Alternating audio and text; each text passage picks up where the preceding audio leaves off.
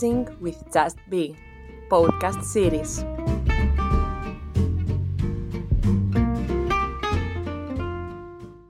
Γεια σας, καλή χρονιά και καλώς ήρθατε στο πρώτο επεισόδιο αυτής εδώ της σειράς των podcast για το 2023.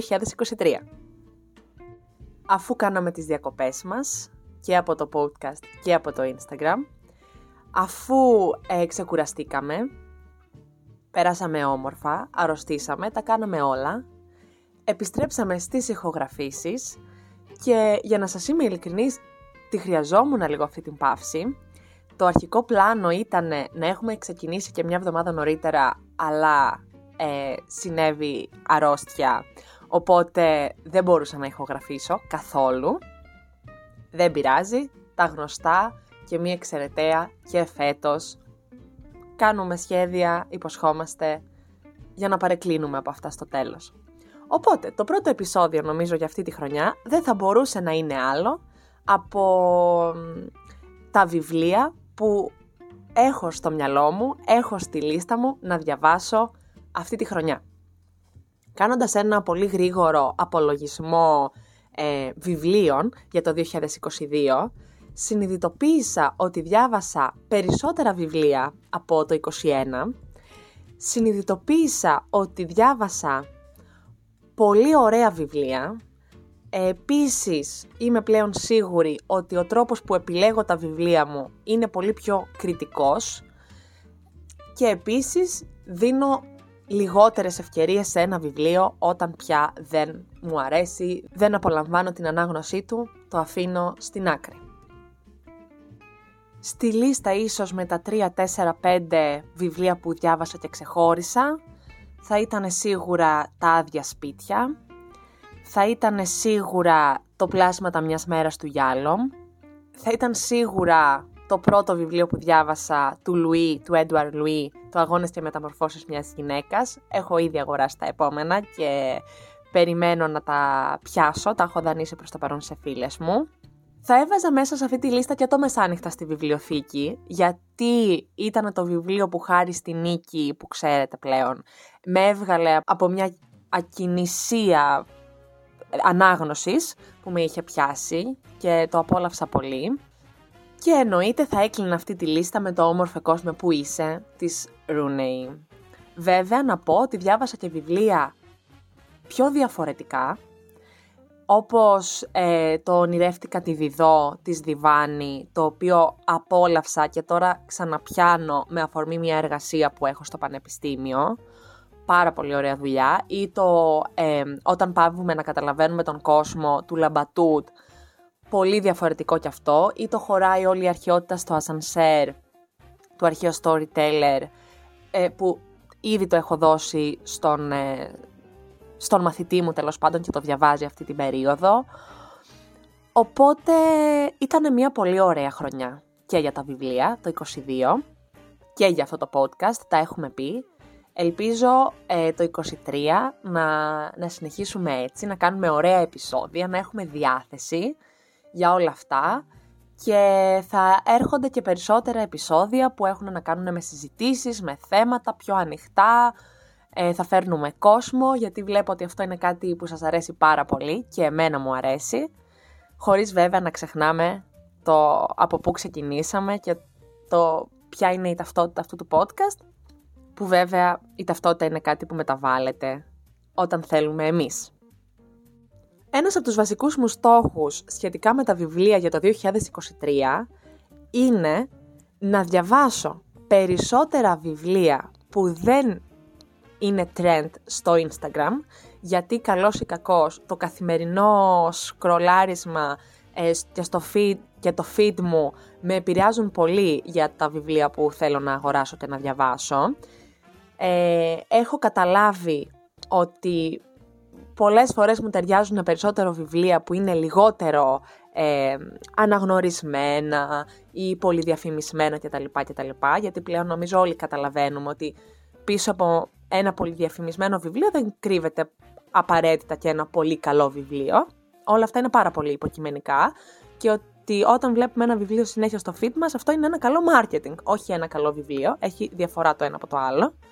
Επίσης, θέλω να συνεχίσω να γνωρίζω νέους συγγραφείς. Έλληνες και εδώ στη λίστα που θα μοιραστώ μαζί σας σήμερα έχουμε πολλούς Έλληνες που θα διαβάσω για πρώτη φορά. Επίσης θέλω να διαβάσω βιβλία που ε, ξεφεύγουν από τον κανόνα, τον λογοτεχνικό κανόνα και αυτή είναι μια συζήτηση που πιάσαμε σε κανένα δυο επεισόδια και ελπίζω φέτος να πιάσουμε και περισσότερο και συγγραφείς από χώρες που δεν έχω ξαναδιαβάσει.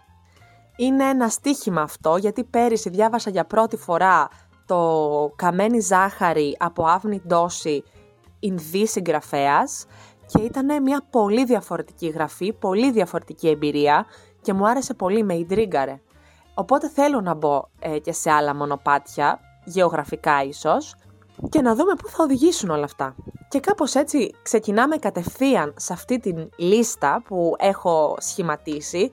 Σίγουρα αυτή η λίστα θα τροποποιηθεί σε όλη τη διάρκεια του χρόνου, καθώς θα έρχονται νέες κυκλοφορίες που δεν έχουν ανακοινωθεί ακόμα, θα πέσουν στην αντίληψή μου βιβλία που αυτή τη στιγμή αγνοώ, βιβλία που αυτή τη στιγμή έχω στη λίστα μου ενδεχομένως να πάνε παραπίσω, θα δούμε. Εδώ θα είμαστε με το καλό και στο τέλος του 23 να κάνουμε και τον απολογισμό.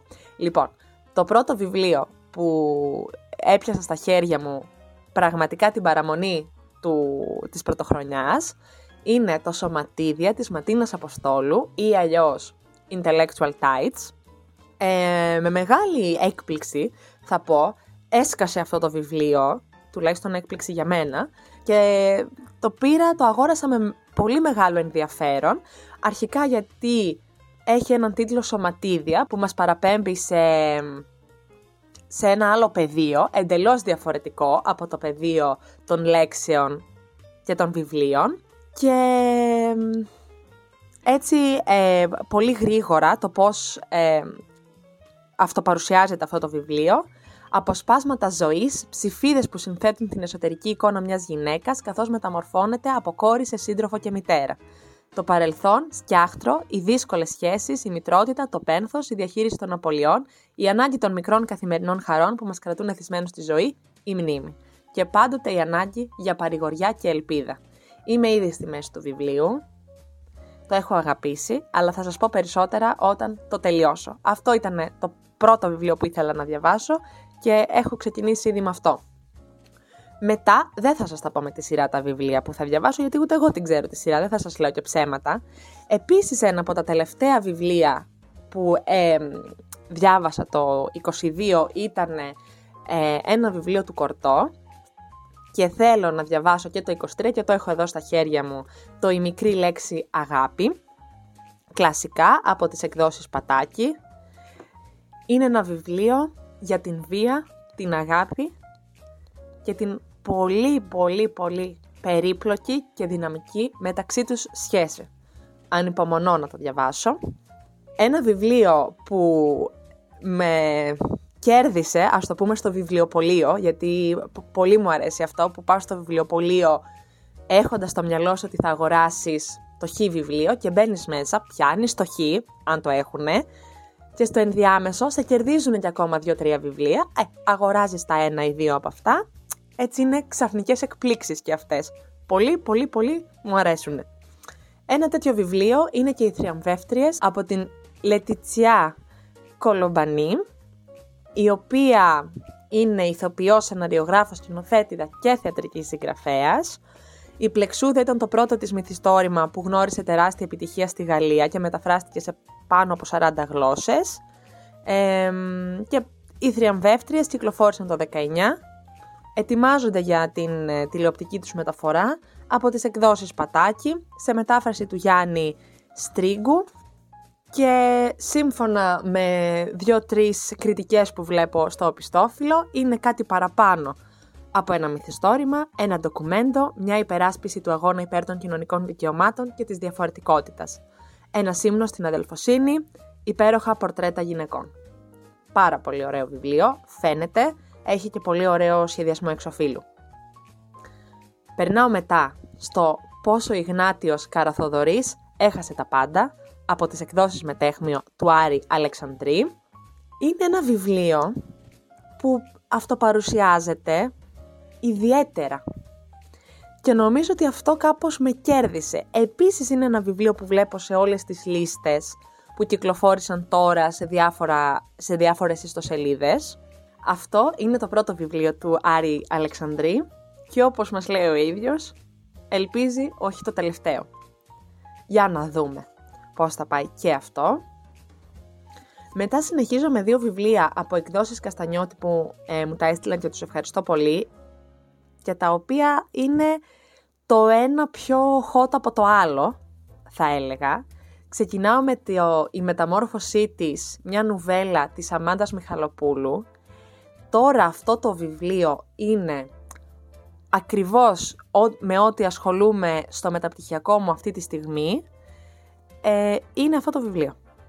Ε, έχει να κάνει με τα φύλλα, έχει να κάνει με ζητήματα ταυτότητας, έχει να κάνει με την ερμαφρόδητη ε, φύση του ανθρώπου, είναι παράλληλα μια ιστορία μιας μετα-εδέμ και βασίζεται, όπως ξέρουμε, πάνω στα στερεότυπα φίλων, της σεξουαλικής αγωγής, της οικογένειας, τον τρόπο που έχουμε μεγαλώσει και που όλη αυτή η κοινωνία είναι δομημένη στο να μας κάνει να σκεφτόμαστε με συγκεκριμένο τρόπο και να ψάχνουμε την ευτυχία σε συγκεκριμένα πράγματα και ό,τι κάνεις που παρεκκλίνει από αυτό είσαι διαφορετικός ή προβληματικός, πραγματικά αυτό το βιβλίο ανυπομονώ να το διαβάσω. Αλλά αυτό σας λέω για κάθε βιβλίο, εντάξει.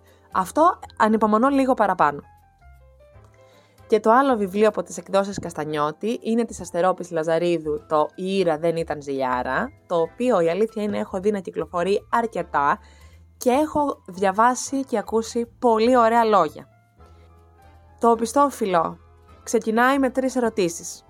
Ποια γυναίκα δεν έχει ακούσει ότι είναι ζηλιάρα, γλωσσού, τρελή, ιστερική, άσχημη, χοντρή, τεκνατζού, ότι θα μείνει γεροντοκόρη, ότι φταίει για όλα, γιατί είναι λάθος να αγαπήσουμε κάποιον νεότερό μας, γιατί όλοι μιλούν για σεξ αλλά κανείς δεν κάνει; Εδώ θα σταματήσω με αυτές τις τρεις ερωτήσεις από το επιστόφυλλο και για να δούμε πού θα μας οδηγήσει και αυτό το βιβλίο. Μετά, ένα πολύ μεγάλο κεφάλαιο αυτής της χρονιάς θέλω να είναι η Ανή Αρνό που κέρδισε το Νόμπελ Λογοτεχνίας για το 22. Ε, όλα τις τα βιβλία κυκλοφορούν στα ελληνικά πλέον από τις εκδόσεις Μετέχμιο και μετά την απονομή του βραβείου έχουν αρχίσει οι μεταφράσεις να γίνονται τάχιστα. Μάλιστα πριν από λίγο καιρό άκουσα και ένα podcast με τη μεταφράστριά της εδώ στα ελληνικά που έκανε μια πάρα πολύ ωραία συζήτηση. Δεν έχω αποφασίσει ακόμα με ποιο βιβλίο θα ξεκινήσω τη σχέση μου με την Αρνό. Κάποια που έχω στο μυαλό μου είναι τα χρόνια, το μια γυναίκα, το γεγονός, το αναμνήσεις ενός κοριτσιού, ο νεαρός άνδρας δεν ξέρω ακόμα ποιο, με ποιο από αυτά θα ξεκινήσω, αλλά επειδή ξέρω ότι έχετε διαβάσει Αρνό οι περισσότεροι από εσάς, θα ήθελα να μου στείλετε ένα μήνυμα και να μου πείτε «Ειρήνη, ξεκίνα με αυτό» και θα σας ακούσω.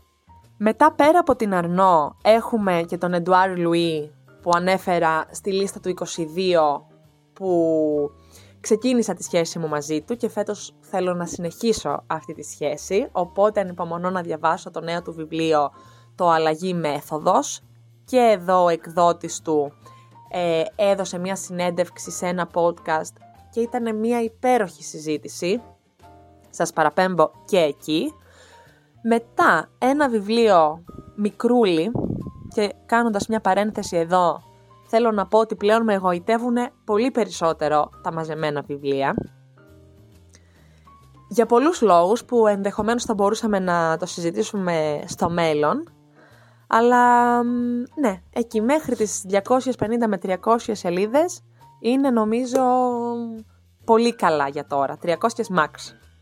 Σε αυτή την κατηγορία βιβλίων λοιπόν, το μικρά πράγματα σαν κι αυτά, εμφανίστηκε πολύ δυναμικά ε, στο τέλος του 22, εκδόσεις με τέχμιο, ήταν υποψήφιο για το βραβείο Booker του 22 Είμαστε κάπου στην Ιρλανδία, πλησιάζουν Χριστούγεννα, οπότε τέριαζε και πολύ στην περίοδο που μόλις περάσαμε. Εγώ θα το διαβάσω ετεροχρονισμένα, κλασικά, αλλά δεν μας πειράζει καθόλου.